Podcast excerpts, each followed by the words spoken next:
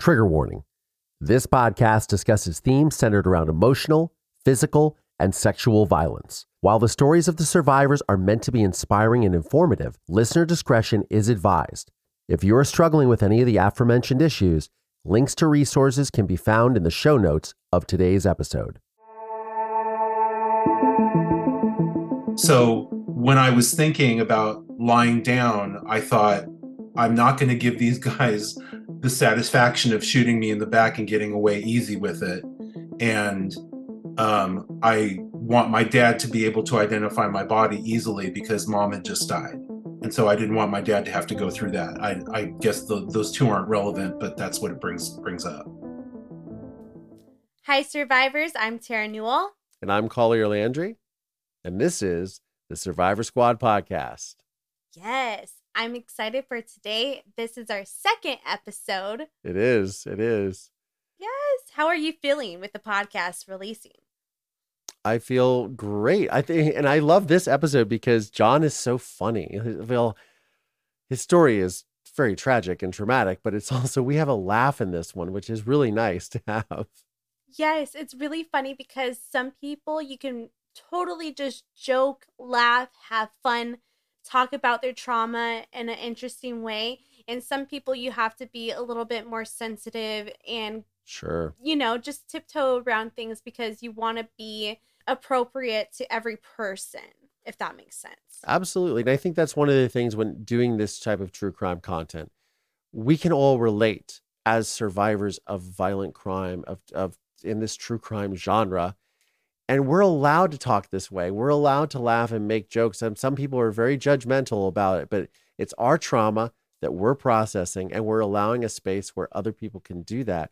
And if we want to have a laugh, we can have a laugh. If we want to have a cry, we can have a cry. I get plenty emotional in our later episodes with different guests and and and I turn on the waterworks. So it you know we it, it is a space to do and share how we want to share our stories and how our guests yes. want to share their stories yes, you should be able to be authentic on here and be a hundred percent you. And I honestly, I have, I'm having a little bit of trouble containing myself because I'm really antsy to get into today's episode. yes, our guest today is Jon Finck, and he has an incredible survival story out of, he, he was in New Orleans, right? Oh, yes. He was down there having a good time until some stuff happened until some some stuff happened for sure. Yeah, so let's get into it. Let's do it.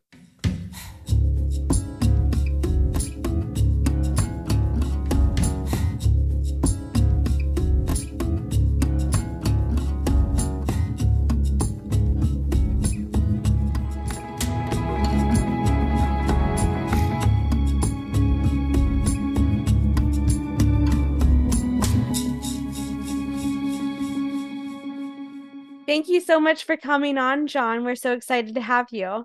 Yeah, man. It's a pleasure to be here. I appreciate it. Thank you. Well, why don't you start to tell us about your survivor story and the day that everything happened to you? Okay. Um, well, at risk of getting into too much detail, I'll get a I'll get a I'll give a very short rendition to start with. Okay. Um, about 20 years ago, I was in New Orleans visiting a friend who was in a play, and I was only there for three nights. And I saw his play, and then the next night I went out to get food.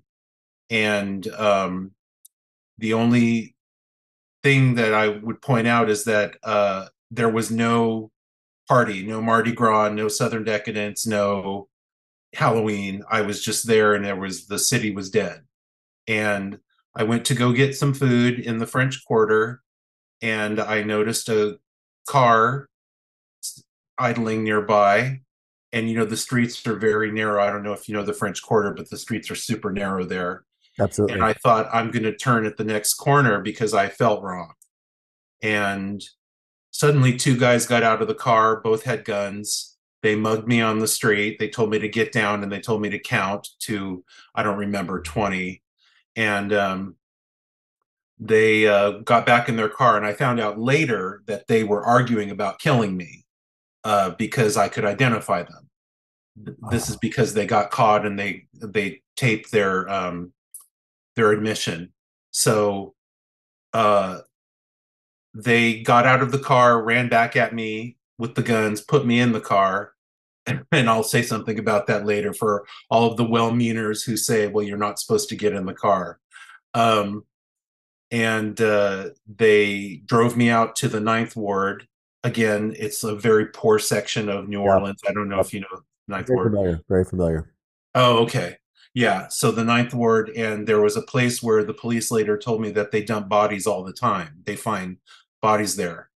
And the guys put pulled me out of the car, went through my pockets, laid me in the grass, and um, I remember lying down on my back because I was not going to let them shoot me in the back. And they uh, asked me for my pin number. What's your pin number, dog? You missed your fucking pin number. And then the gun went off. And he was holding the gun about a foot from my face. And so when I got shot, I didn't know where I got shot and I didn't know what happened. So the bullet went in my neck. I found out later the bullet went in my neck, ricocheted around, broke three vertebrae, bruised a lung, and um, bruised the spinal cord. And that's why I was paralyzed for a week. But I thought that I was killed. I thought that I was just going to die. So they took off, and I just laid there and um, I tried screaming. I I can't scream, so I just made a moose sound, and um, the police about I pulled out my phone. They didn't take my phone. I put it in another pocket that night, and the uh, paramedics, police, fire truck, everything pulled up about 45 minutes later after I had used my elbows to pull myself to the road we turned off on, I was finally able to give them a street sign, and um, I could feel the bones crack rubbing against each other and burning. Um, but they finally found me 45 minutes later, and I was in the hospital for a week there. They caught the guys. I had to go back and testify three months later. I was wearing a body brace, and um, that's kind of the basics of the story. Wow. Well, thank you. Absolutely. Thank you. Wow. Um, I, you know, something that just came to my mind is the fact that you could actually feel what you were just saying. You could feel the bones rubbing. Like that to me just sounds. I mean, you know, obviously I know I know that you can able you're able to walk. You're a dog walker, right? And you know, this Yeah. story has, you know, at least you're not paralyzed. I mean, I wouldn't call it a happy ending, but a happier ending. I mean, you're alive, right? Sure. Yeah. I just, um, but you know, I think also the thing that strikes me is when you said you would not lie, you lied down with your back on the ground. You wouldn't, you wouldn't face the ground. Yeah. And in, I, in that moment, I think instinctively, you, what were you thinking? You were just like your, you know, you knew that they didn't have the the stones to to kill you to your face. You. Well, the a couple of things happened there. One thing happened that was well, my mom had died eight months before that, and so I was kind of in a deep depression. And the shooter was driving the car, and the accomplice, who they both had guns. I think I said that. The accomplice was holding the gun in my rib in the back seat, and he said, "I'm sorry about your mom, dude." Because I, I said, "Come on, you guys, just let me go. I'm I'm depressed. I'm not going to report you. I'm not going to even call the police. And he wound up getting a lighter sentence than the shooter. Um, but uh, when I when they pulled me out of the car, I remember thinking, if they take my driver's license, I have no ID, and my dad is going to have to identify my body by my teeth. That's what was going through my mind. And so I said, please just let me keep my driver's license. You guys can't use that for anything. And they, the accomplice again said, yeah, here, you can keep your driver's license, which again helped him to get a lighter sentence. So when I was thinking about lying down, I thought, I'm not going to give these guys the satisfaction of shooting me in the back and getting away easy with it. And um, I want my dad to be able to identify my body easily because mom had just died and so I didn't want my dad to have to go through that. I I guess the, those two aren't relevant, but that's what it brings brings up. I mean, they're they're very relevant. I mean, man, I Yeah. just I'm getting emotional just thinking about this because that just takes so that just takes so much cour- courage to just to like. I think that I think the thing that a lot of people when they find themselves as victims of violent crime or in a situation that's like that is you know first of all you don't know what you're going to do and i think some people you know we have an instinct to like roll over and play dead or you just wish you're not there and then some people have these these this sort of extra step i mean Terra is one of those people right? Where you mm. go it's not going to be on it's not going to be on your terms buddy you know or motherfucker you Yeah, know, it's it's gonna be it- it's gonna be on my fucking terms. And if you're gonna if you're gonna actually shoot me, I'm gonna make you look at me. yeah, yeah, You're gonna have to nut up and and really, you know, and and you're gonna have to you're gonna have to do this and pull the trigger. I, you you're talking about the bullet ricochet, ricocheting. Like, how did like did it ricochet off the the concrete, or what did they end up saying? Well, the the bullet went in. It went in like right here in my neck, like where my neck meets the shoulder, Uh huh. and um, and I thought it had passed through me because they were using a 22, and I didn't I didn't know that at the time, so I thought it had enough power to go through. But because it was a 22, it was such a weak caliber that that's why it ricocheted, and um, I could feel after they left, I could feel blood dripping down my back, but I thought that was from a hole that had gone the second hole. There was no second hole. So the bullet just ricocheted around and it bled and dripped down my over my shoulder and down my back. Um yeah, that's that's what I found out later. Wow. I mean, what luck? I was like, Yeah. get shot with a, you know, because I'm thinking, because even when you're telling me, I'm like, what did he get shot with that he did that it didn't just blow your neck apart? It was a 22. I mean, Yeah. And they I found out that they borrowed guns from a local uh, amateur arms dealer and they returned the guns after they shot me. did not. Yeah. Yeah. And so that's why you were thinking about, okay, so hold on. So just because I'm a filmmaker, I'm a documentary filmmaker, Yeah. and you be at the start of this conversation, you said, I thought about making a documentary slash comedy. Like this sounds like a Carl Hiaasen novel. Do you know who Carl Hiaasen is? I don't. I don't know. So he wrote this series of books. This is like totally off topic, but very. It, it just it's uh, but it's actually on topic because he wrote a series. He wrote a bunch of books. Like one's called like Lucky You. I think one's called Man Bites Dog or something. There's a ton of them, and basically they they all take place in the South and mostly in Florida, and they're all about petty criminals that fuck everything up. Like Yeah. everything is just like it's like amateur night from from Jump Street. Like in Lucky You, they're gonna go steal a lottery ticket from a lotto winner and kidnap this person and like get the lotto ticket and turn it into like it's these just these crazy harebrained schemes. So this sounds like right right in that same vein of a Carl Hiaasen novel. Oh, that sounds that's funny. Oh, well, they go to our did they were high. yeah, yeah, exactly. Of course they were. And let, let's go borrow guns from our from our arms dealer buddy and then return the I mean oh god. Yeah. Yeah, that's um that's kind of what it was like and they they blew it because if they were going to kill me, they shouldn't have taken off and and run after that one shot. They should have stayed there to finish the job. So they wound up getting aggravated assault with a deadly weapon. Luckily, they got that instead of attempted murder, but um, they left me to report it all and and um, tell the story. So what okay, so so the police come and they find you uh after you've you've crawled your way to the you said the road, right? Yeah, yeah, Ninth Ward, uh, Ninth Ward, just to sort of paint the picture. That's what Ninth Ward is where all like the, they call the shotgun houses.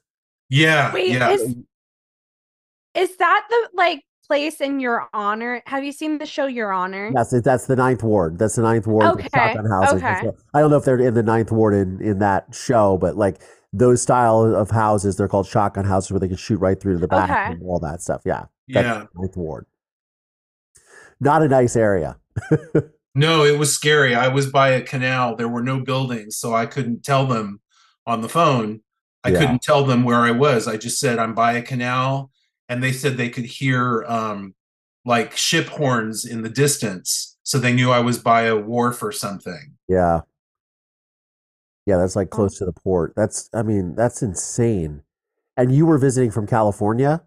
Yeah, my friend was in a, a play there, and I went to see him in the play. And then one of the things that the guys asked me in the car, now now the details start coming out. Um, Yeah, sure.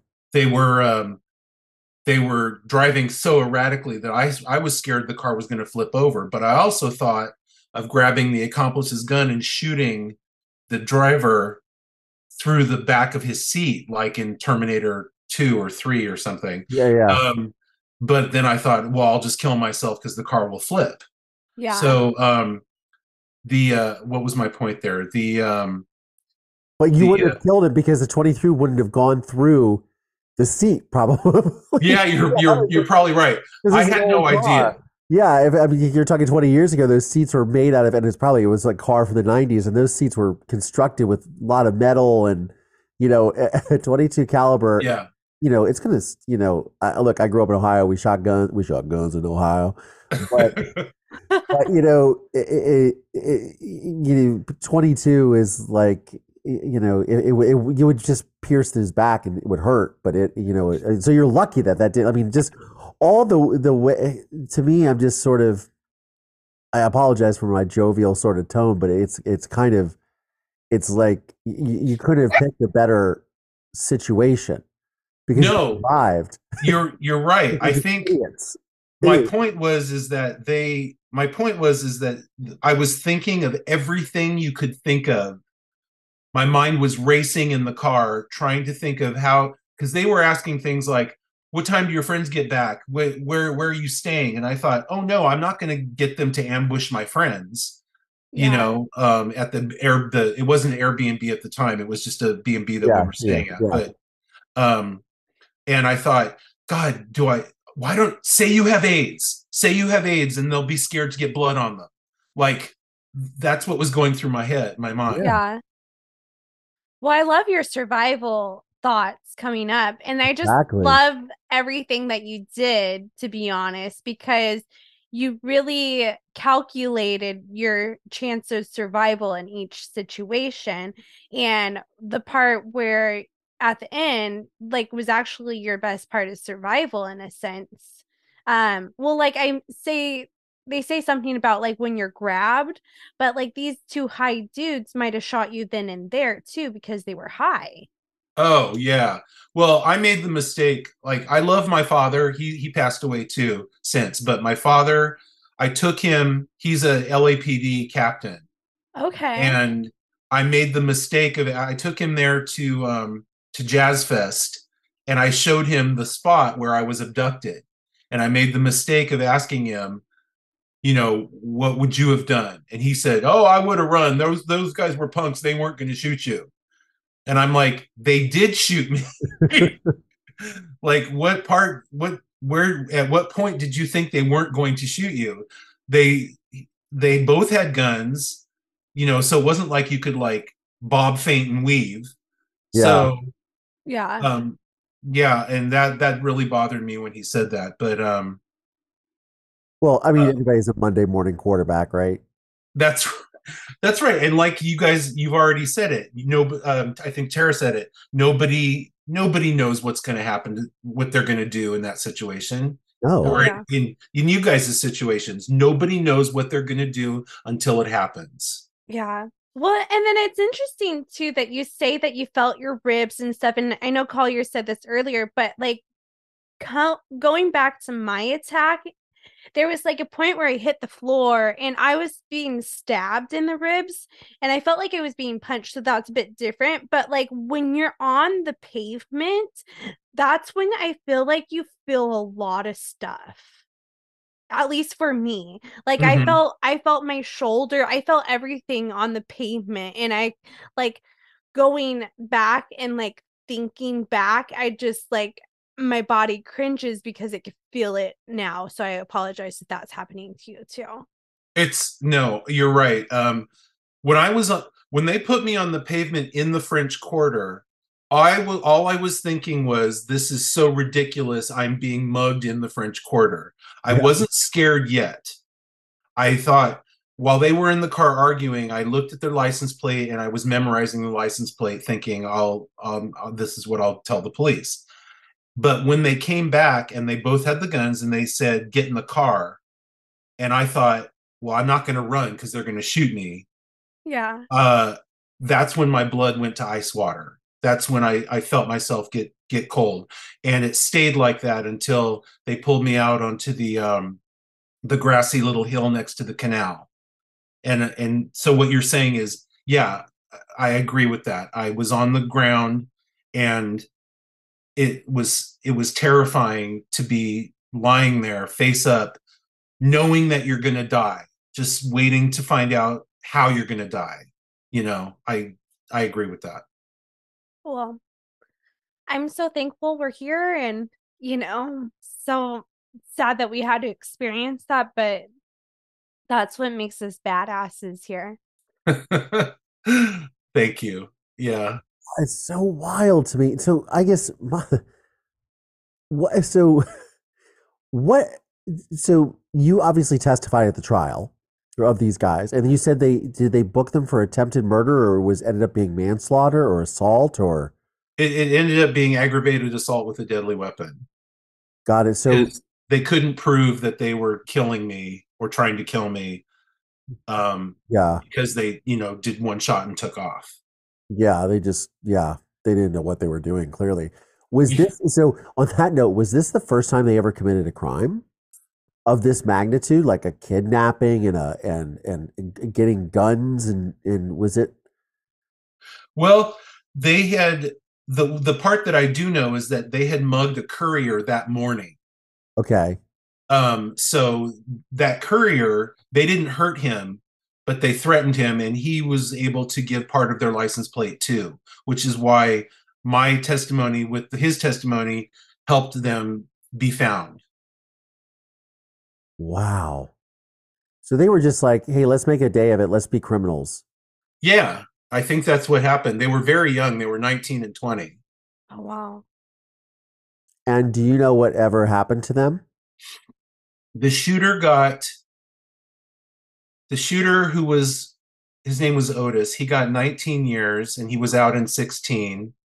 And the accomplice turned state's evidence against his friend, and they were best friends growing up. Sure. And he got seven years, and they're they're both out now. It's interesting because when you're telling me that, like, that seems like a long time for those charges.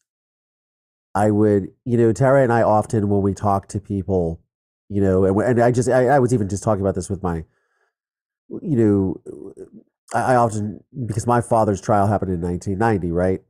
Uh-huh. there was no time like it, it- you know i knew my father murdered my mother it was 25 days of me working with police yada yada yada, all that stuff right We- i won't get into that but i think about like the way that the laws have changed and the politics of all of it and the lawyer games that are played and i would think that something like that now to say to have a 19 year sentence and serve 16 seems uh, something that would almost be utterly fanciful these days. I'm not I'm not saying that he didn't deserve it, but it but it would seem like with the No, know and what saying. overcrowding and all of that, that it seems like wow they li- they really did serve their sentence. Like that's Yeah.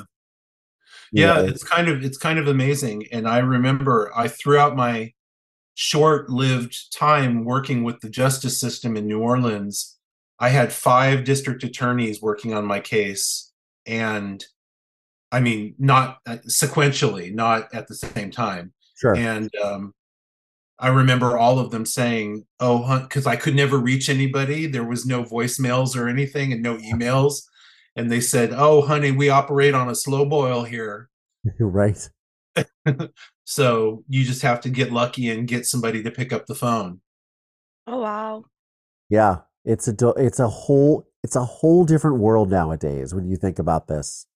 So this was when uh, so early 2000s obviously this was pre Katrina I think you said. Yeah, this was I think 20 2002. Got it. So they would have just they would have recently gotten out, or the or the second the the guy who got the the bulk of the of the sentencing, he would have just gotten out, you know, a few years ago. I'd imagine. Yeah, yeah. I remember the, now I know better, but at the time because I was in trauma and my my um I was wearing a body brace for I don't remember almost a year as as the spinal cord healed and the bones healed. Um, but I remember thinking they're going to come and get me. They're Oh, going to come and get me to make sure I don't testify.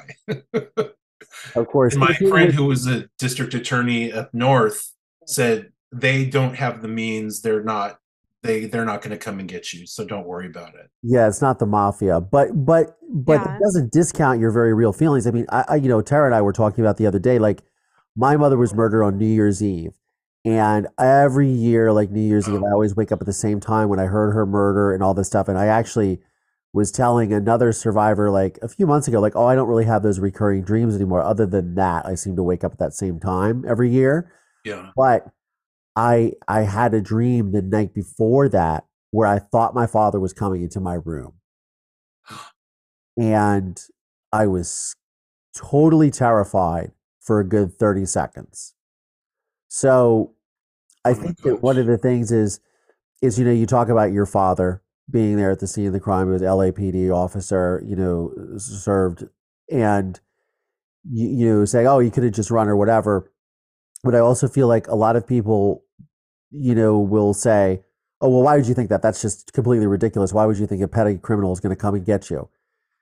Because it's really easy to say that. Like, "Oh, well, of course." Like, "Oh, they're going to shoot you with the 20." Like, you don't know that. But also, when they don't go through trauma like that, they don't. Um, they don't understand the very real effects of that, and then, of course, you're you've been traumatized. How Yeah. do you not think that, like, even though even though it might sound completely ridiculous, even though in my 30 years later, in my state of living in Santa Monica, California, my father is incarcerated in a prison in Ohio.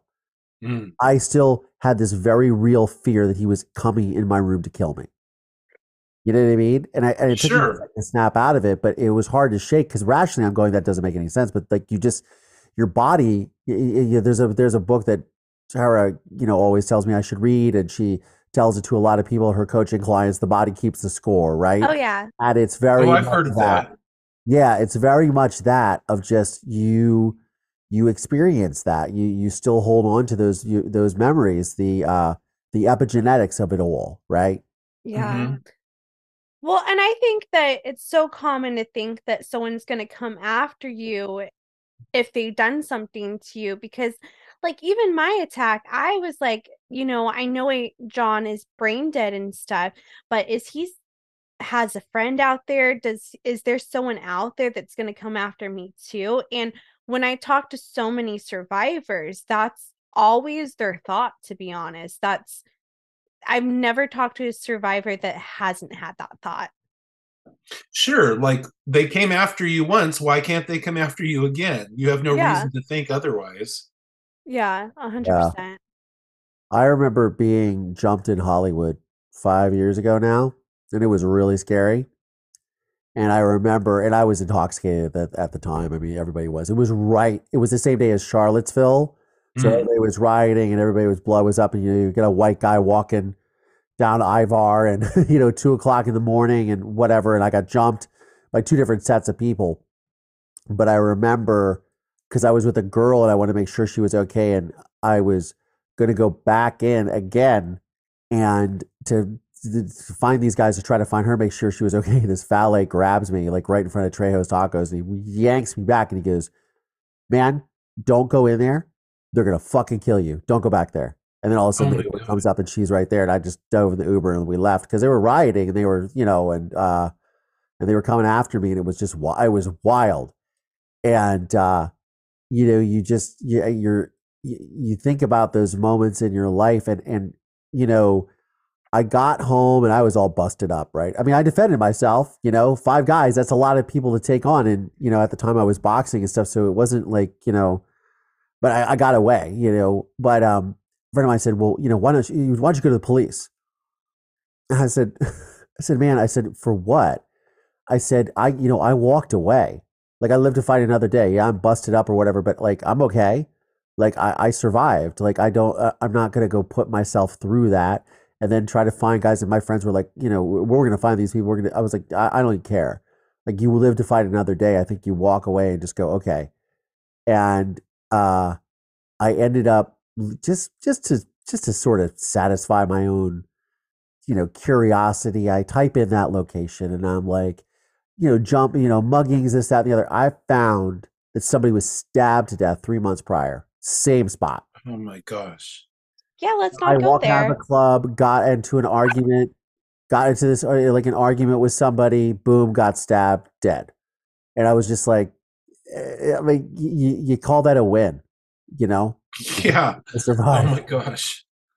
and uh, it's something that's just uh, you know i'm really grateful for but i still think about that you know and i, I remember having a moment like well what if they knew who i was? Because i remember talking to somebody in a club and i gave him my business card because i was a dp or whatever. I'm like well he has my information and what if they find me or something? And i'm thinking okay well no, like you know i didn't do anything you know what i mean so like and but you you you you sort of as a trauma victim you go through those scenarios you play out in your head. Oh yeah. And I think you're always going to kind of do that. And again, it's very easy for people to go, oh, there's no way they're going to do that. But you're like, yeah, but you weren't there, man. Like, y- you- Yeah. And and Yeah. and I I went the first time I went back was three months after the incident, and I was in New Orleans back in the courtroom with a body brace. Not back in the courtroom. I was in the courtroom back in a body brace, and um, I didn't even realize I was sitting two people away from the accomplice. There was a voir dire for a trial before mine, and when they called our people, we all stood up, and I looked over, and I was like that's the fucking guy who held the gun in my ribs. And I, I remember because it was so soon after it, I was freaking out. And I got on the stand and I had to say, because they wanted to make sure that I got the identification right, that I wasn't picking two two people who were innocent. yeah. And I had to stand up and I had to say, he did it and he helped him. And I had to stand and point them out. And I remember the shooter, the guy who shot me, was he looked at me like he would do it again. And. I remember thinking, fuck this. part of my French. Right? Yeah. Wow. Wow. I mean, it's just, it's, it's uh, I mean, I'm just very grateful that you're alive and you're walking and you're healthy. And um, Oh, thank you. that's, that's, that's the best part of the story. Uh, so, so what happened after this? So you go to the trial, they get convicted, and then you, you gain some media attention from this. Like, how did that play out? The only media attention I got from it was about a year later, I was on the Jenny Jones show. Okay. And um, I don't know, you guys seem pretty young. So I don't, you remember Jenny Jones? Uh, sort of. I don't, you know, I didn't really. Well, Terra definitely doesn't. I don't. No, She was sorry. blonde. She was blonde, and Okay. and uh, yeah, it was it was one of the daily talk shows. Yeah. and it. um i had to go on and um uh they played part of my 911 call. They played the beginning and the end. And again the call was 45 minutes long and i don't remember what happened in the 40 minutes in between. But uh they uh they brought out my 911 operator. I got to hug her give her flowers. That was a nice reveal. And um later we later became friends. I went back to new orleans and took her family out to dinner. Oh, that's so sweet. That's so yeah, it was sweet. cool. Um, and then she had some sort of scandal and she wound up being fired from her job.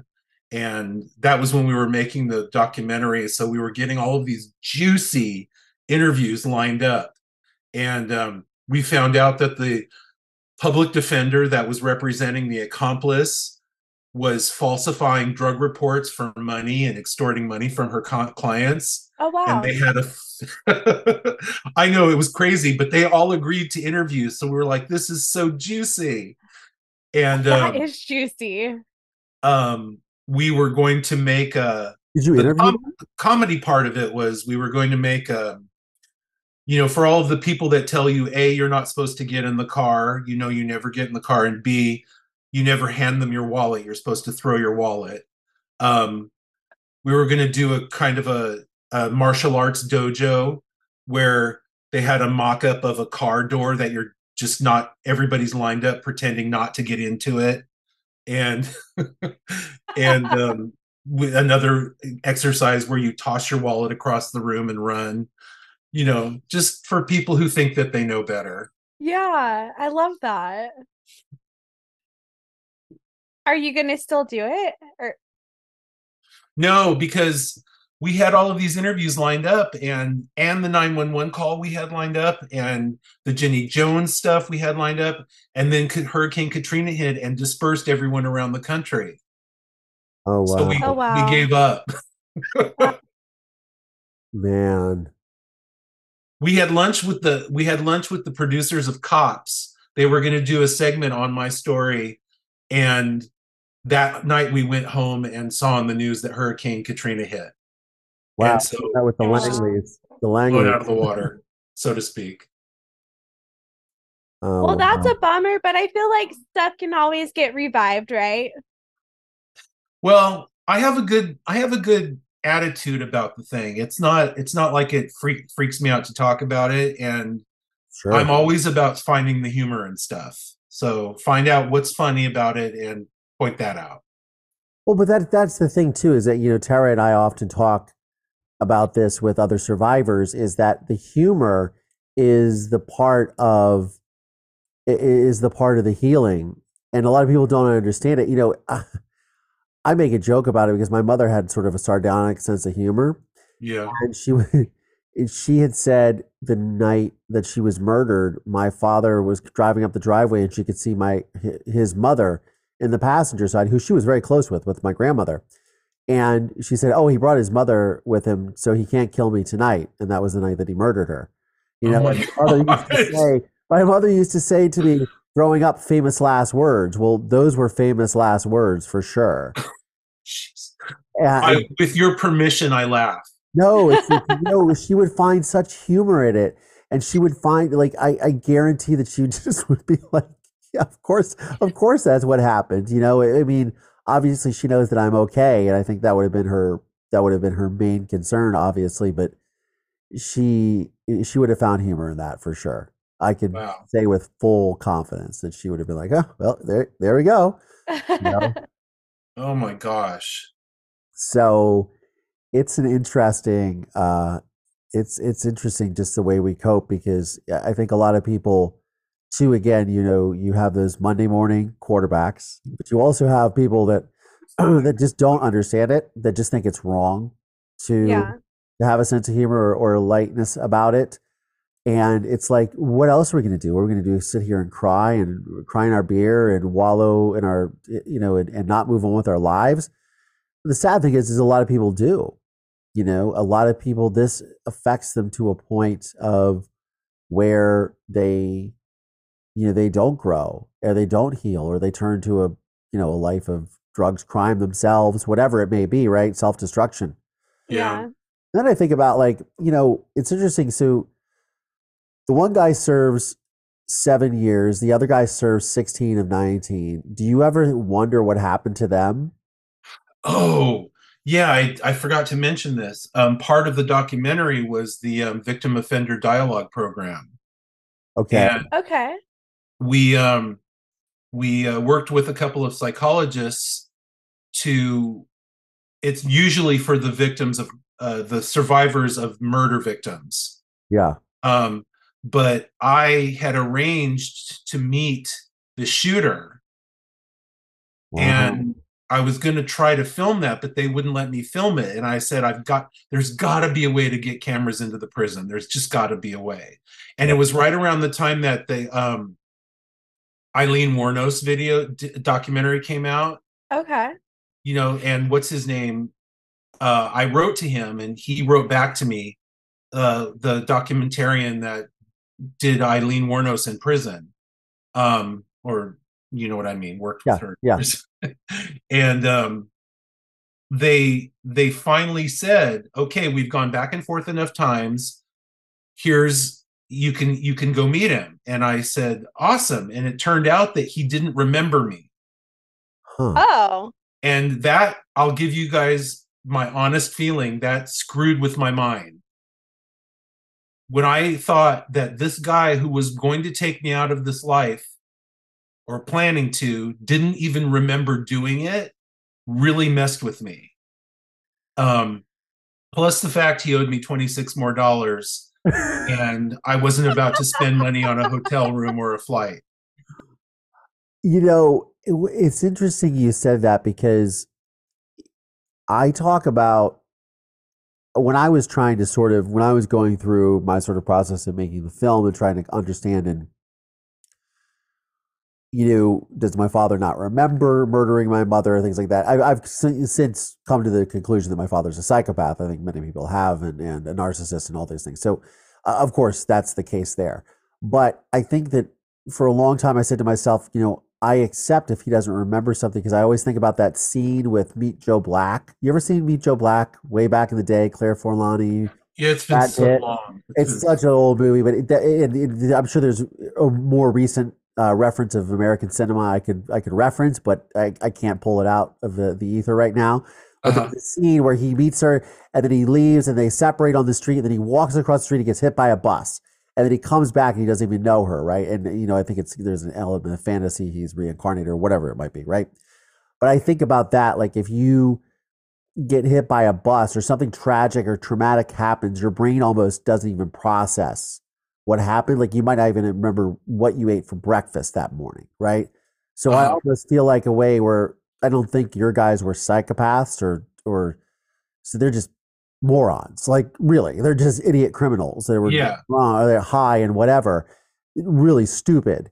And maybe part of it is that they just blocked it out, that they just don't remember you because they just it's such a you know their psyche is so scarred from like I actually tried to take someone's life and then I failed and thank God I did because I would be in even worse you know shape than I am now. And I think they maybe just black it out. So it doesn't even surprise me that he didn't remember you you know, when you put it like that, I wish that I had had the wherewithal to see it that way at the time. Sure. Um, uh, because you're right. I think that they were punks and they were so young and they were punks and they botched it. It was a mugging gone wrong. And um, they didn't even kill me right. so yeah, I agree. I, I think you're right. I mean, look, I'm always the perpetual optimist, right? I'm always like the guy who's living. I'm the, you know, I'm the kid whose dad stopped, you know, after murdering his mother, stops at his doorway of his bedroom. The, the door is open, and you know, something is telling me don't look up, and I don't look up, right? Because I know if I had gone like this, you know, and looked up, that uh, I wouldn't be here today. Because it's just, it's, it's, it's very easy to make the hole just a little bit bigger to throw the other body in and say, oh, yeah. she ran away with my son. I don't know what happened, you know. And so I just kind of look at it always with the rose colored glasses, you know, whether that's a good or a bad thing. I think it's a good thing. But I'm always saying, you know, like on the flip side, like, well, you know, I almost look at the situation like you survived, you now have this harrowing experience, which has really, you know, made you who you are and mm-hmm. shown you that, I mean, just even again, like back to the initial part of the conversation when you were like, I'm not going to roll over. You're going to, you're, if you're going to kill me, you're going to have to, you're going to have to look at me when you do it. Mm-hmm. And to someone who's like, you know, a, a, a cold blooded killer or a mob, you're like, okay, yeah, no problem. Like they don't, but to somebody that has this pause of like, what am I doing? You know, it, it seems like it, it's a situation that was actually, it wasn't beneficial. Don't get me wrong but it, in the worst possible of scenarios, it couldn't have gone in a better way for everyone involved because they didn't kill you, which would have completely destroyed yeah. their lives. You would have yeah. been dead, which would have completely destroyed your life. Yeah, wrecked your father, and then it would have this the tragedy would have confounded. I mean, one of the things that I always talk about with my story and sharing it is the consequences and collateral damage of violence. Right, that we don't think about what our actions do because those kids have mothers and fathers and probably sisters and brothers and friends and lovers and yada yada, right? Maybe even kids. Yeah. You know, uh, that are all impacted in communities that may they may or may not have been a part of. And I think that that when you look at the collateral damage, when you see something like that that could have even been so much worse. Like I was interviewing somebody, I have another podcast that I do called Moving Past Murder, which is me, and it's a sort of a mental health and trauma recovery podcast. And I was talking to a woman last night interviewing her because her niece was murdered.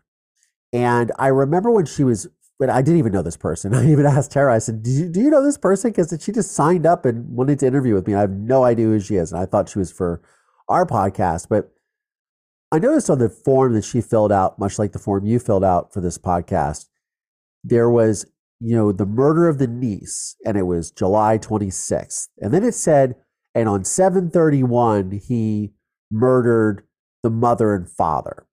And I thought to myself, oh, that must be a typo. Like it just literally just passed it over. And as I'm talking to her, I, I told, I admitted that to her because she told me the story that this boyfriend who was a narcissist murdered her niece. And then many days later, after he was pretending like to feign, you know, calling her grandmother and and calling her family, oh, have you seen her? Have you done this all?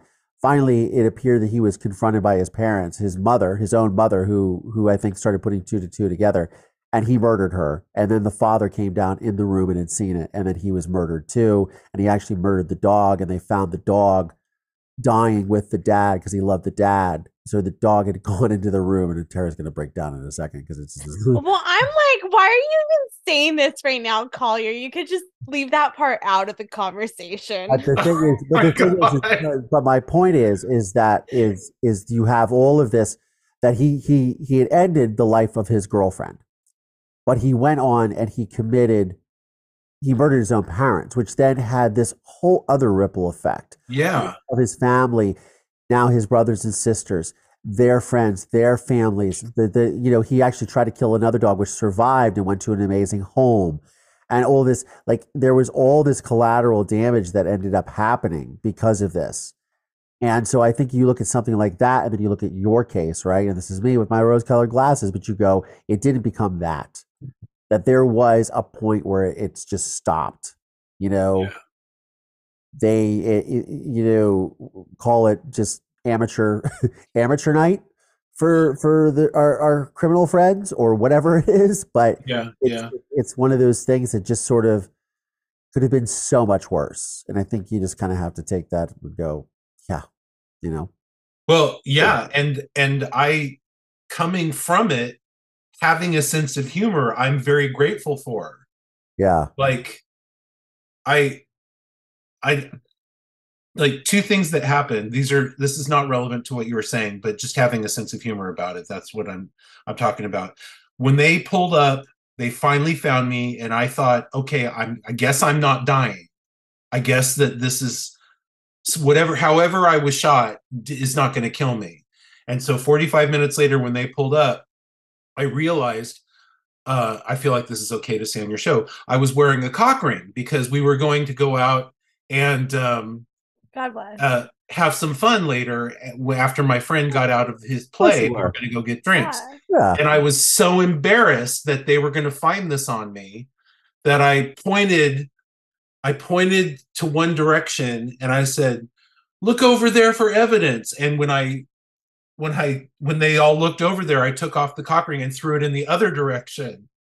And one of them saw me and said, "Oh, dude." I go, "No, no, leave it, leave it." And the guy goes, "Dude, I've got one too. It's totally cool." but they kept the cock ring for evidence.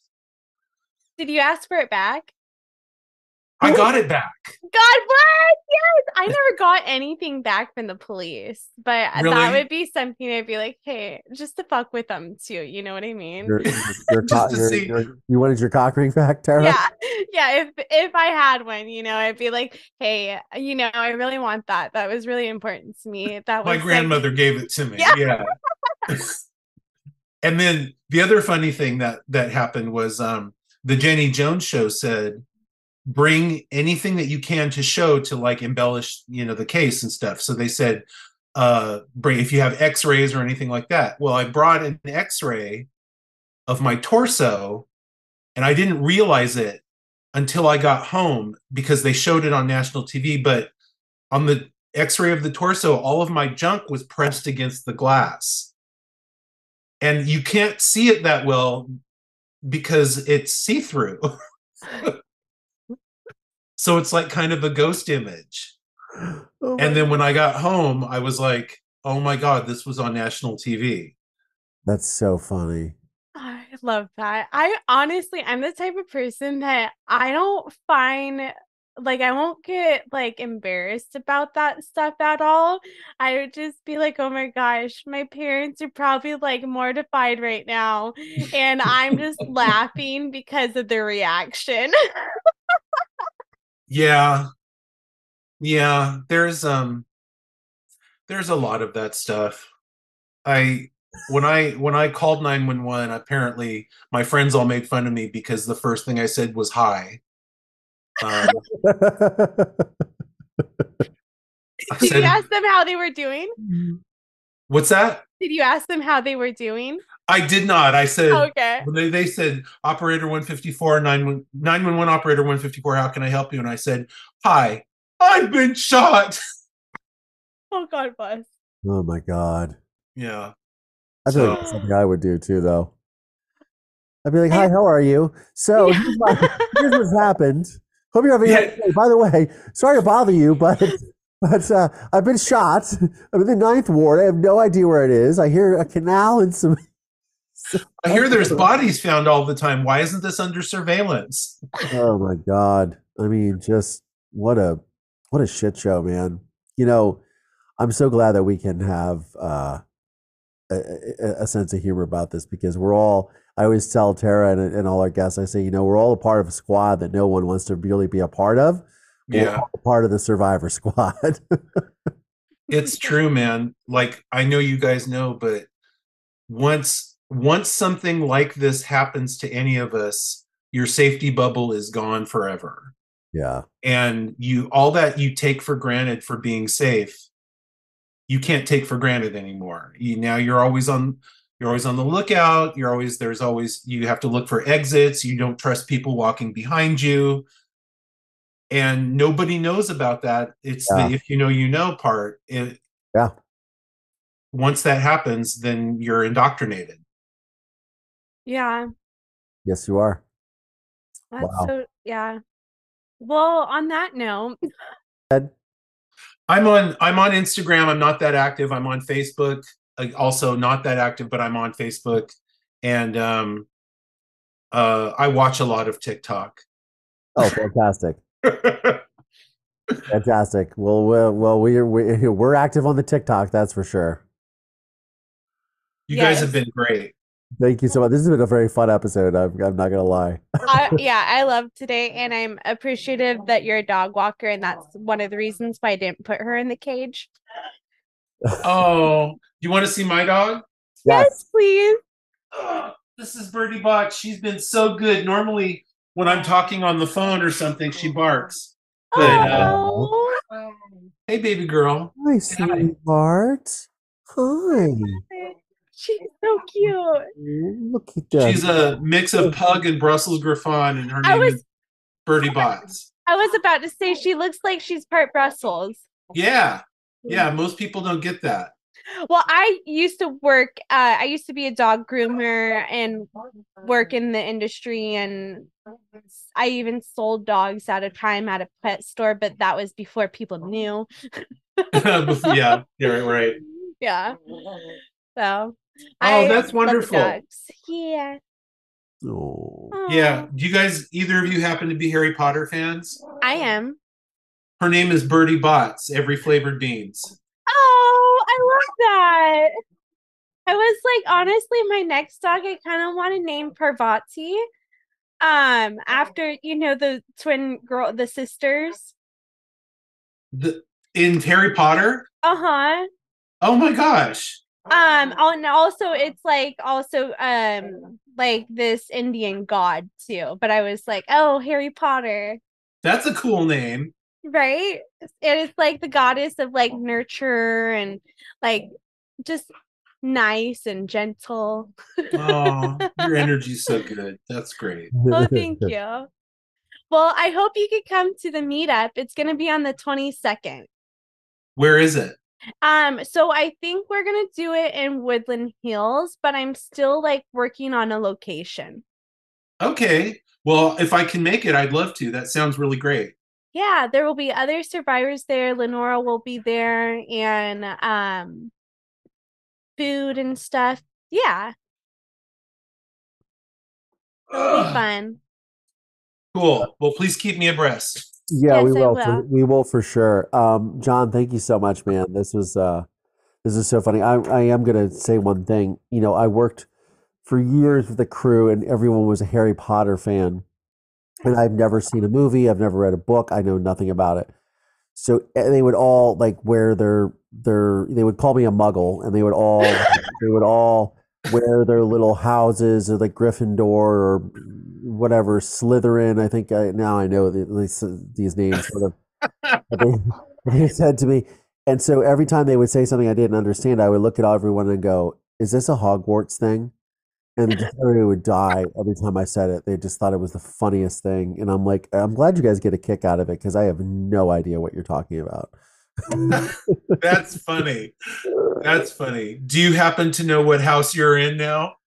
They told me um, that I was so there was what there's what there's Hufflepuff, there's Gryffindor, there's the Slytherin And there's Ravenclaw. Ravenclaw. and Ravenclaw. I think like Hufflepuff maybe, but I don't know. Okay, okay. I have a different theory for you because I don't I've know, gone through this know. a lot in my head. so I thought I was originally Hufflepuff, but because of our story in Gryffindor is like bravery and stuff, and we would be the ones that are like the whistleblowers and whatnot, I think we would be in Gryffindor. Yeah, I think Oh. that's what it was. Yeah, I don't know, but they. That makes sense. But your guys are both very clever too. You couldn't run a podcast without being clever. So that So tells me Ravenclaw. Ravenclaw. Yeah, very good. I just finished all the oh, books this past year too, again on Audible. Aren't they great? They're so great. And I just they're so different from like the show too. Yeah, they're they're much richer than the movies. Yeah, I agree. I'll take your word for it. Man, I can't believe what just transpired in that interview. I mean, his story is his story is so wild, and just the fact that he can just have such a good sense of humor about it. I mean, I I, I can't say that I wouldn't be apoplectic over it. I mean, I just. Uh, Wait, wait, wait, wait, wait. What's ap- ap- I apoplectic? I can't even say it. Apople- apoplectic apoplectic is being like overcome with anger and and you know i'm here to i'm here for the vocabulary of our audience to expand the vocabulary of our audience. But yes, yes. apoplectic is be apoplectic is being overcome with anger or rage. My father was very here- apoplectic. And I'm here for you to bring me those words so I can adapt my vocabulary as well. I, I love this. We are expanding the lexicon of our audience. That is fantastic. Uh but yeah no Jon is so great like Jon is just great. He's just such, got such a great sense of humor but what a scary story but thank god that these criminals were just I mean, it's just, anyways i mean i really hope that Jon can find that jenny jones so, show footage we'll have to have him back on the program but if you guys are curious we will have links to all of Jon's info in the show notes of today's episode so you guys can check him out yeah. And thank you guys so much for listening. I'm Terra Newell, and i'm collier landry and this is the Survivor Squad. we'll see you guys